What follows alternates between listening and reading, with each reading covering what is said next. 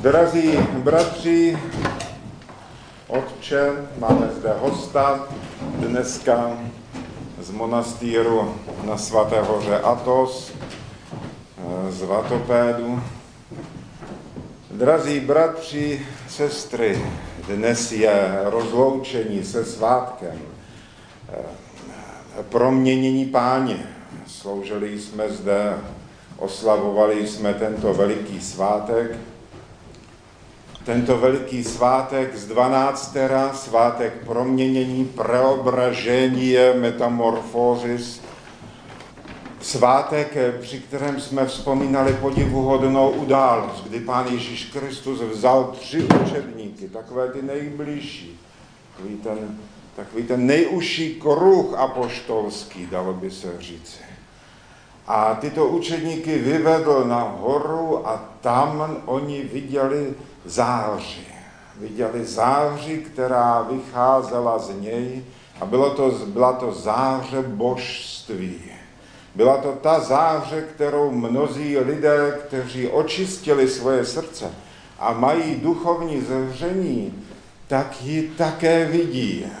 Mniši v minulosti i v současnosti, někteří z nich, kterým se podařilo dospět do těch vyšších stupňů duchovního života, tak podobně vyprávějí o tom, že viděli tuto záři, ba dokonce, že tato záře se nějakým způsobem od nich odrážela, podobně jako luna odráží eh, světlo slunce, tak podobně i člověk touto září od Boha může sám zářit a svítit. A skutečně mnozí, mnozí lidé to zažili, viděli to, byli toho svědkem. Je to prostě zkušenost eh, církve. No a tato záře, která působila kolem Pána Ježíše Krista, má pro nás především ten význam, že eh, víme, že ten veliký člověk, muž z Nazareta, Ježíš, že je Bůh. Ukázal své božství. Zpíváme o tom v posvátných hymnech a e, v té liturgické oslavě svátku. Ta záře ukazuje těm apoštolům, kteří viděli, ať už se zavřenýma očima člověk toto světlo vidí, nebo s otevřenýma očima, na tom vůbec nezáleží, protože toto, tato záře tato záře blahodati, nebo záře, které taky říkáme řecky cháris, tato záře působí na duši člověka. Člověk ji vnímá nikoli tělesnými orgány, ale vnímá ji duchovními orgány. Orgány e, duše, nebo srdce také. Někdy se říká, že když člověk se očistí, své srdce. Takže to je podobné, jako když jste v místnosti, kde jsou e, nějaká strašně špinavá okna. Taková okna, že ani světlo už přes ně vlastně neprochází, jenom tak něco hodně šerého a matného. Znáte to někdy u továren, bývají taková okna. Když jsem dělal ve fabrice, tak si vzpomínám, že tam byly taková okna, o kterých jsme ani nevěděli, že tam vůbec jsou. Tam byly ve střeše a tam jsme nikdo z nás ani nevěděli, že tam nějaká okna jsou a pak najednou přišla nějaká parta lidí, uklízečů, umyli ta okna a my jsme s úžasem tam hleděli do stropu, že jsou tam okna, že jsme to předtím vůbec nevěděli. Tak podobně to je z duší člověka, když člověk se očistí od vášní, od hříchu a od toho, čemu říkáme také světský duch tak najednou se člověku v srdci rozbřeskne. Najednou, jak když tam vzejde slunce. Najednou je člověk naplněný světlem vnitřním. A v tomto světle je schopný i mm, vidět, vidět věci přítomné, vidět věci budoucí, vidět věci minulé. To je také dar, který měli mnozí svatí, že věděli, viděli třeba historii země, historii lidstva. Viděli věci, které za nimi chodili lidé a ptali se, jak je to v písmu myšleno s tou potopou. Byla opravdu potopa, anebo to byla jenom nějaká taková tsunami, která trošku to tam někde spláchla a tak dále. A nebo jak to vypadalo na zemi v dobách předpotopních, a nebo jak to vypadalo v dobách, kdy pán Ježíš Kristus chodil po zemi. A tito lidé, tito svatí, toto jsou schopni nazírat, vidět a doplnit překvapivé detaily, které pochopitelně v písmu jsou vynechány. Samozřejmě v písmu není zapsáno všechno, to, to, je, to je jasné. A nebo tito lidé mají dar vidět věci budoucí právě v tomto světle. Vidí věci, které přijdou. Dneska tomu říkáme prorokování, proroctví. Je to ku příkladu eh, svatý Jan Apoštol, miláček páně, ten, který byl ze všech apoštolů nejčistší a byl pánu Ježíši Kristu nejblíže a byl nejblíže jeho lásce. Proto se o něm říká, že, že to byl ten učedník, kterého pán miloval nejvíce. Tím se samozřejmě vůbec nemyslí, že by ostatní apoštoly nemiloval. Ale ten Jan kvůli své čistotě, tak byl této lásce nejblíž. A nejvíc jí do sebe vstřebal. No a právě Janu a Poštolovi bylo později mnoho desetiletí po um, Kristově skříšení, mu byly zjeveny věci, které přijdou. A popsal věci, jak bude vypadat svět před příchodem Kristovým, co se všechno bude dít. Dneska jsme tedy svědky toho, že některé ty věci se opravdu už dějí. A nebo mnozí svatí otcové, ať už i Polido římský, nebo Kosmaetolský, ku příkladu, velký prorok. Z posledních proroků samozřejmě nemůžeme zapomenout na Pajsie Svatohorce, který viděl věci, který přesně říkal, jak to bude probíhat, kdy ty věci začnou, že se má očekávat, že přijde vojsko, řekl odkaď, řekl, kterou řeku překročí a že tam bude postavený most a že vznikne válka, která bude která vzejde ze státu, o kterém v té době, kdy Pajsi mluvil v 80. letech, tak říkal, o tomto státu dnes ještě nikdo neví. Ten ještě není. A tak dále mluvil prostě, prorokoval věci budoucím. Kosma Etolsky, když už teda o těchto věcech mluvíme, jeho proroctví mám velmi rád, protože to jsou tak překvapivé detaily, které on viděl před těma stovkami let vyprávěl, že před příchodem Krista bude svět vypadat jinak a že lidé budou mít různá zařízení. Tenkrát on to neuměl popsat samozřejmě, ale říkal, že budou mít třeba vůz, nebo který bude jezdit po cestách rychleji, než běží zajíc. V té době to byl asi pro člověka takový vrchol rychlosti, že on zajíc peláší, tak to je nějaká rychlost. A Kosmétovský říkal, budou jezdit těma vozama rychleji než zajíc. Pak třeba vyprávěl o tom, že eh, člověk bude mít technické prostředky, kterými budou spolu mluvit dva lidé, kteří jsou úplně na obráceném konci země. No, myslel telefon, pochopitelně, který dneska tady, každý druhý člověk má asi v kapse, ne úplně každý má v kapse nějaký ten mobil a může si vyťukat číslo a mluvit s někým, no, s kýmkoliv ve světě, na koho má spojení. Mluvil o tom, že lidé budou lítat vzduchem jako ptáci, anebo chodit po dnech oceánu. Dneska to běžná věc, dneska nikoho už nepřekvapí.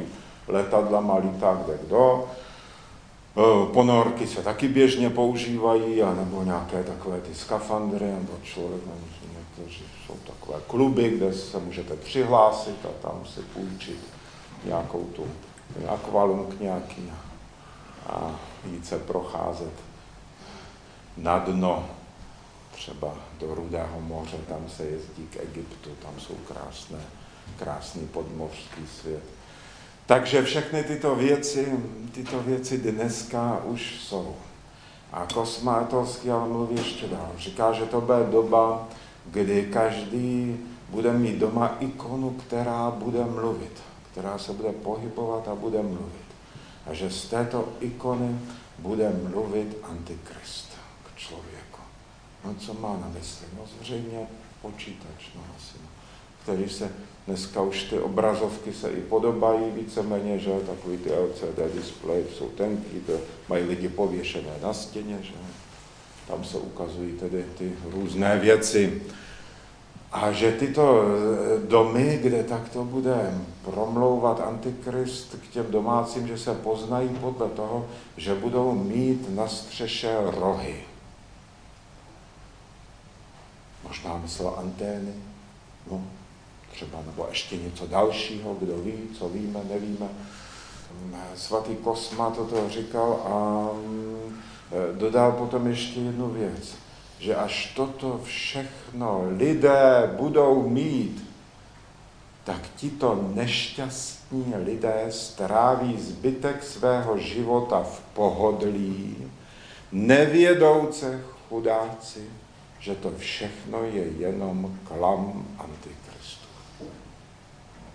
Tím chtěl říct, že všechny tyto věci nemají skutečnou hodnotu. Nemají hodnotu pro to, co člověk jediné potřebuje. A to je spásu pro svoji duši. Naopak, někdo dneska řekne, no tak přece, když se dívám na zprávy nebo na nějaké filmy v televizi, které jsou mravně bezúhoné, je otázka, jestli něco takového se dá vůbec najít v dnešní televizi, ale budiš, budeme věřit, že ano, tak mi to nemůže škodit.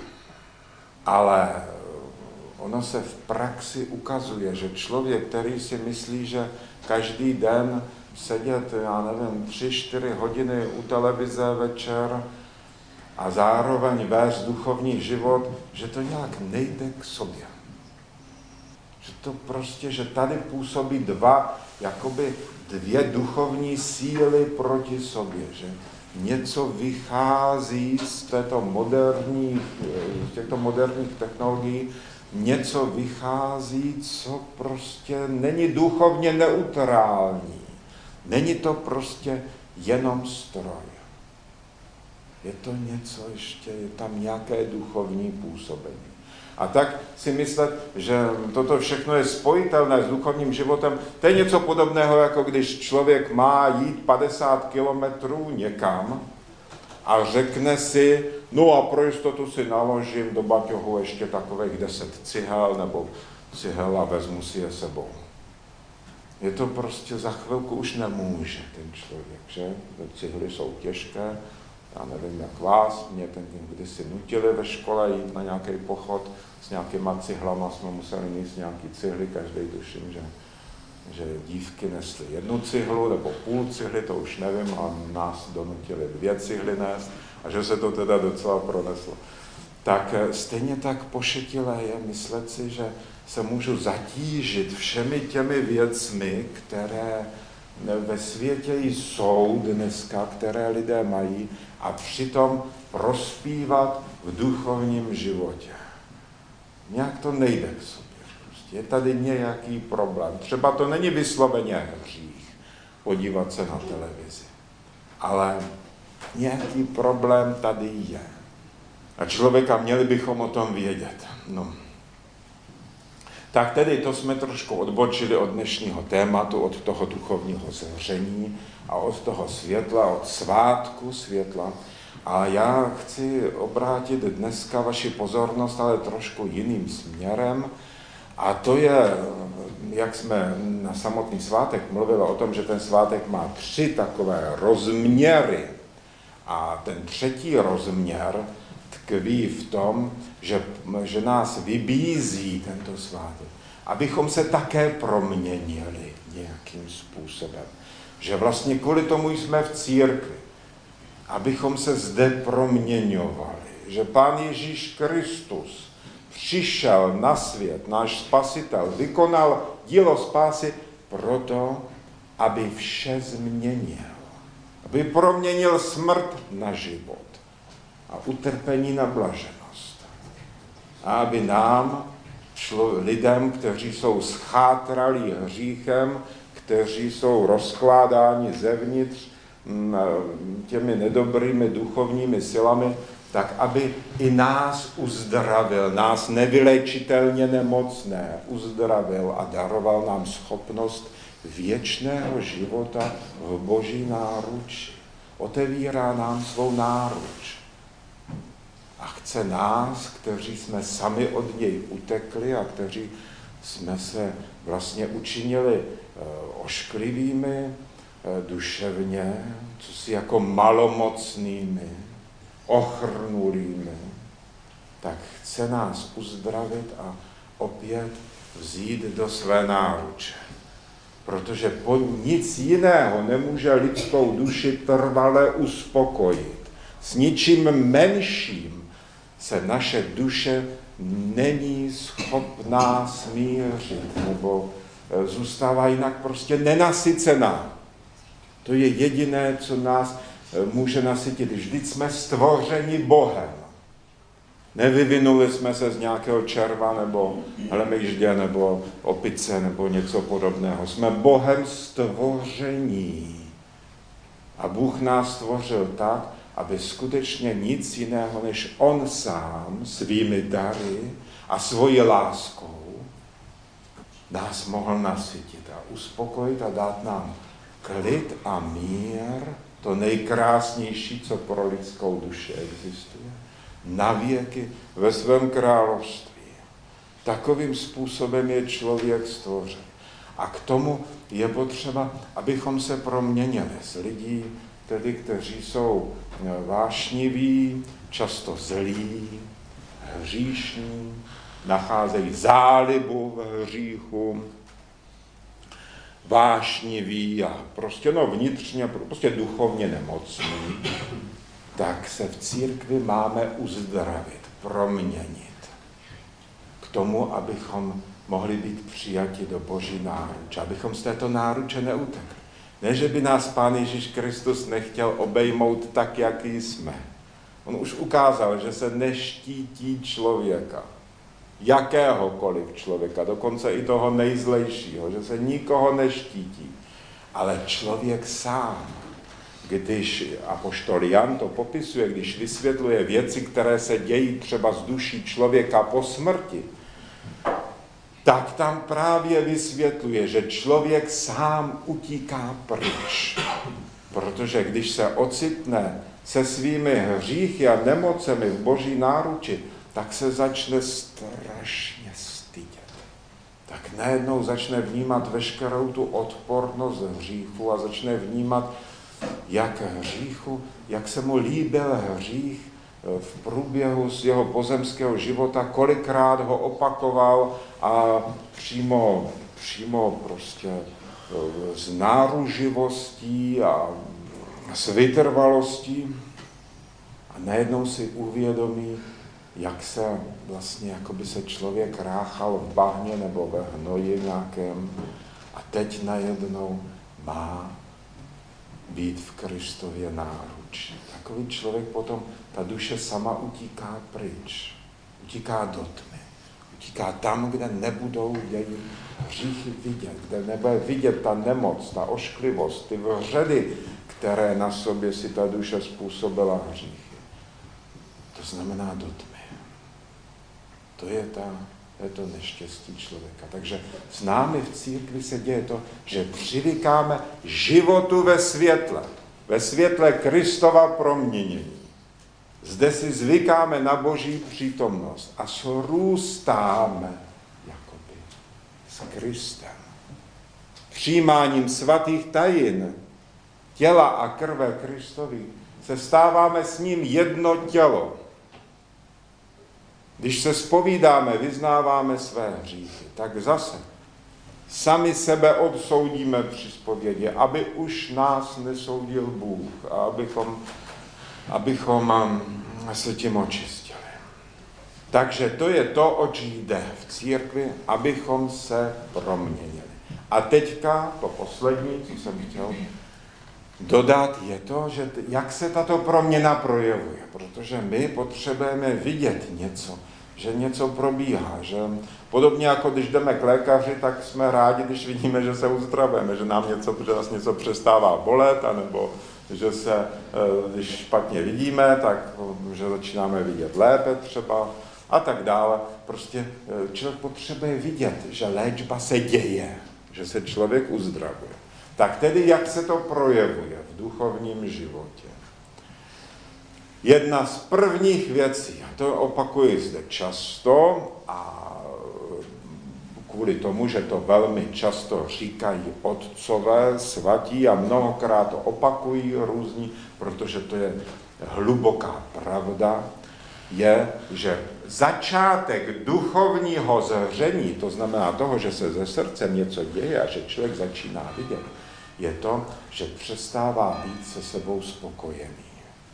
Že začíná vidět svoje hříchy. Zatímco člověk, který je úplně slepý, tak ten, jak se chová, tak ten si říká, jak je to psáno v Evangeliu jednoho toho, nejsem zas tak špatný člověk. Jsem tak jako každý druhý. No. Jsou možná lepší, ano, to připustíme všichni. A zase si hned řekne, ale jsou i horší, pozor, jsou i horší také. Nejsem zas tak špatný. Takhle uvažuje člověk, který nevidí své hříchy. Ale čím více člověku otevírá duchovní zření, tím víc ty hříchy vidí. Hříchy vidí, když svatí otcové o sobě psali, jak se oni cítili, tak nám úplně zatrne. Protože sebe popisují o sobě, hovoří, jsem horší než zvíře, nikdo nedělá to, co já dělám, co já páchám a tak dále. Takhle se cítili svatí otcové.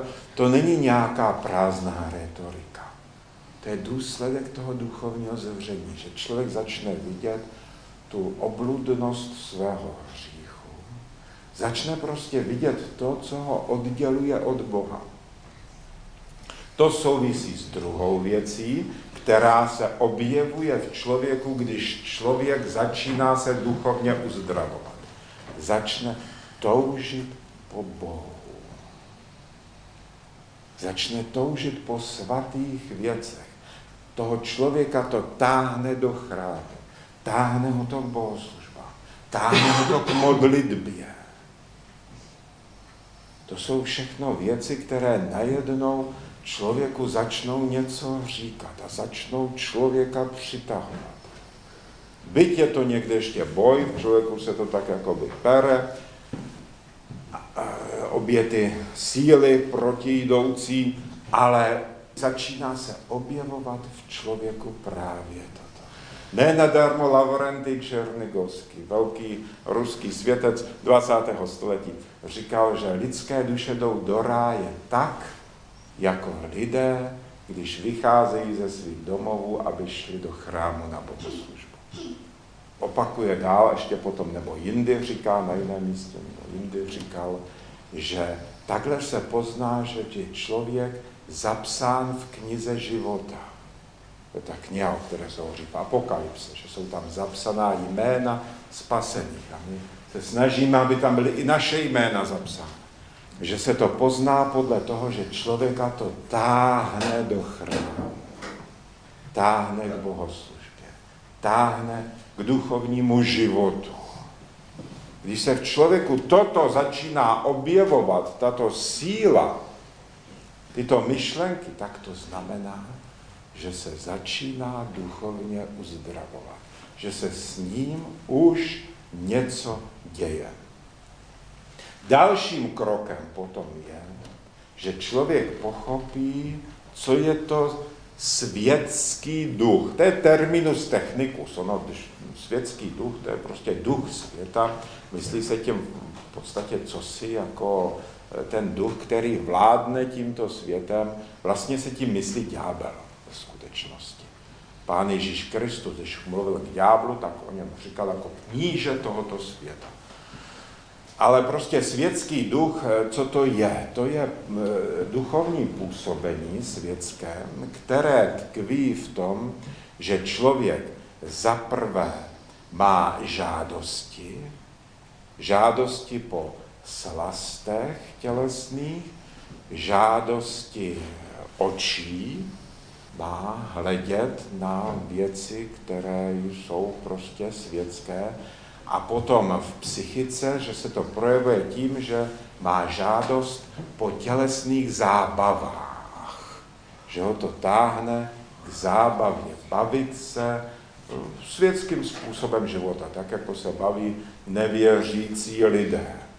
Tak to je to je světský duch, to je působení světského ducha. Důsledkem jeho působení mimochodem je pícha, že člověk je sám se sebou spokojený, cítí se být lepším, než mnozí jiní lidé jsou a není schopen, jeho prostě mysl není naladěna na frekvenci, jak říká Pajsi svatorec, na frekvenci pokory.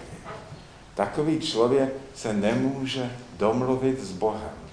Pajsi říká, že s Bohem lze rozmlouvat tou vnitřní vysílačkou, no Pajsi má tyto obraty, že?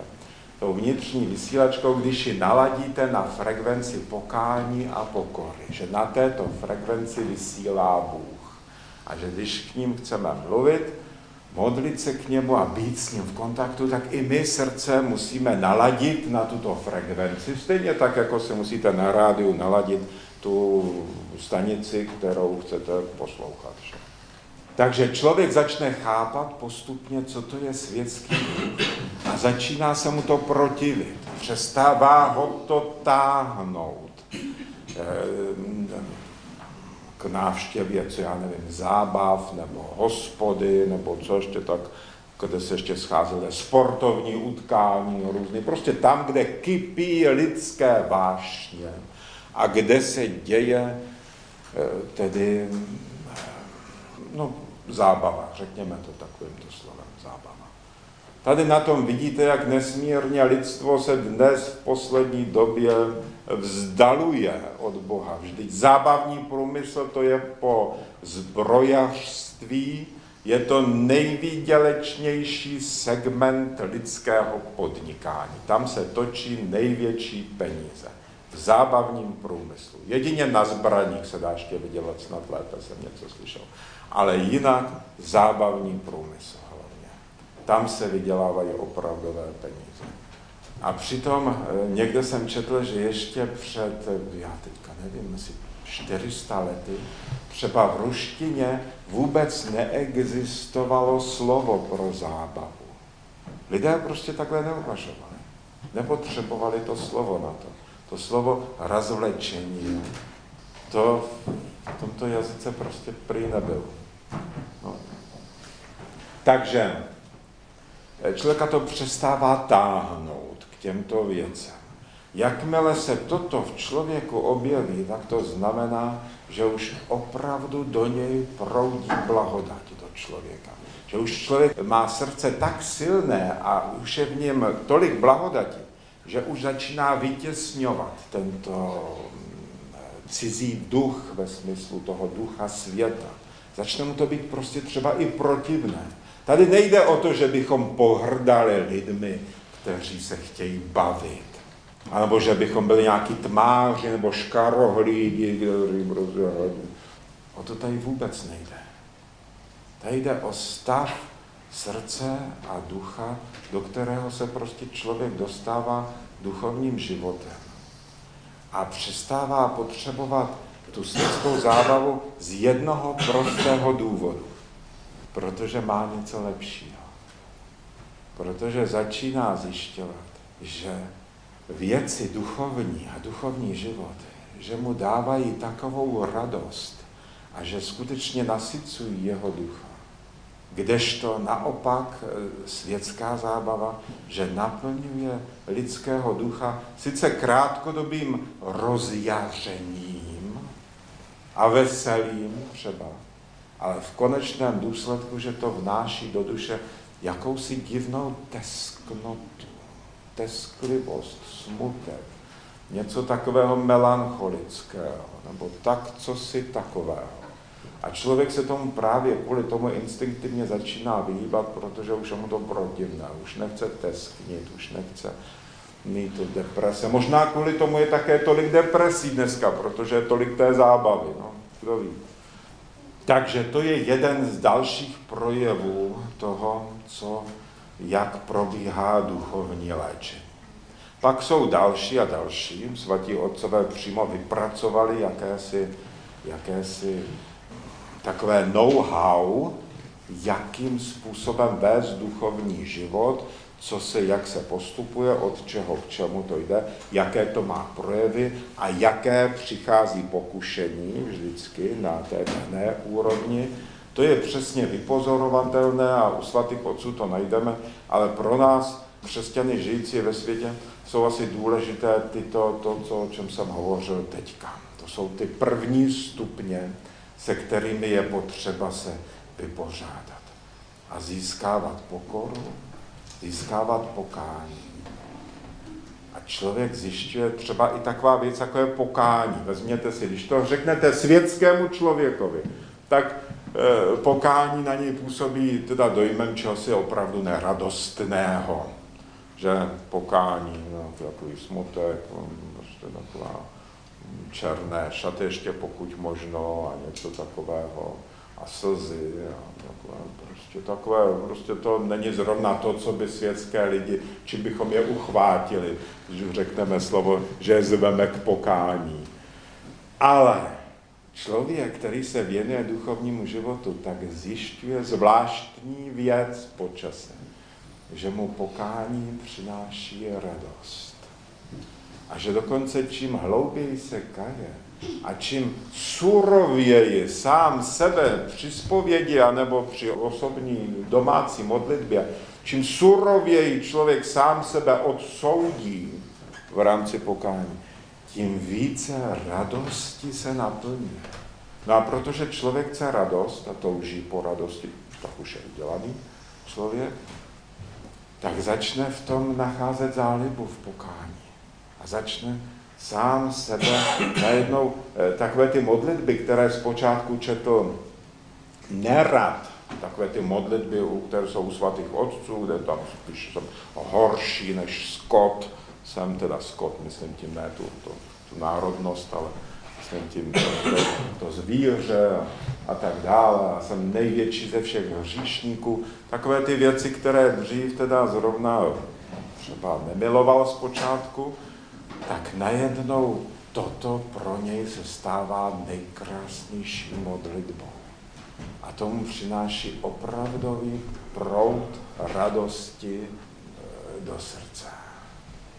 Protože křesťanství, přátelé, nikdy na to nezapomínejme.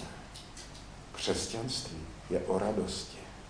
Celý duchovní život křesťana má vést vlastně k radosti, ke štěstí. Ježíš Kristus nepřišel proto, abychom se trápili rmoutili, ale přináší radost člověku.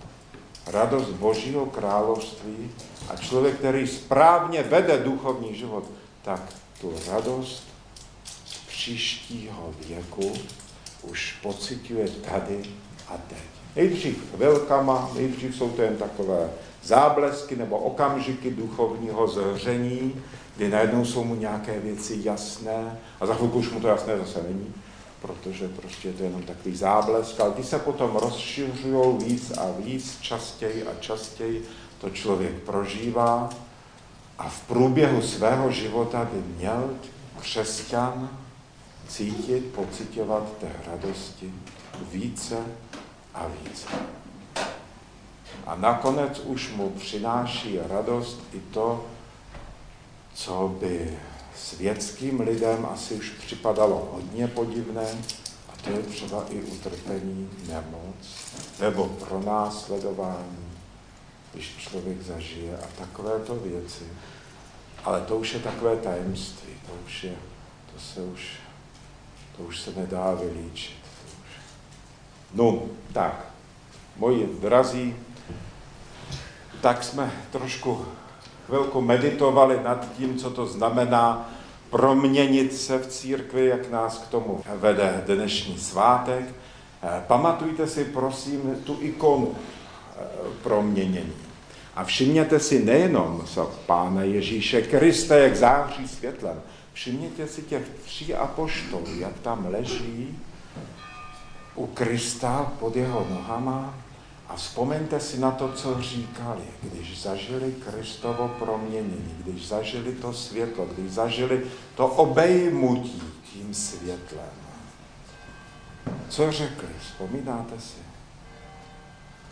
Říkali, pane, dobře je nám zde. Chceš-li, postavme tu tři stany. Jeden pro tebe, jeden pro Mojžíše, jeden pro Eliáše. Co tím chtěli říct? Že už nechtějí pryč odtamtud. Že už nechtějí se stoupit dolů zase do světa a zase se zabývat věcmi světskými. Že už si přejí tam zůstat. A taková je zkušenost i každého člověka, který zažije na chviličku třeba boží náruč, nebo obětí, nebo navštívení blahodati.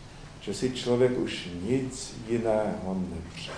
Člověk pochopí, jakou to má nesmírnou hodnotu. Proto lidé utíkají do chrámu. Proto lidé přicházejí na bohoslužbu. Aby pocítili trošku této radosti, tohoto nebe, aby se zde nadechli jiného vzduchu. Aby zahlédli aspoň záblesk toho světla, božství, proměně.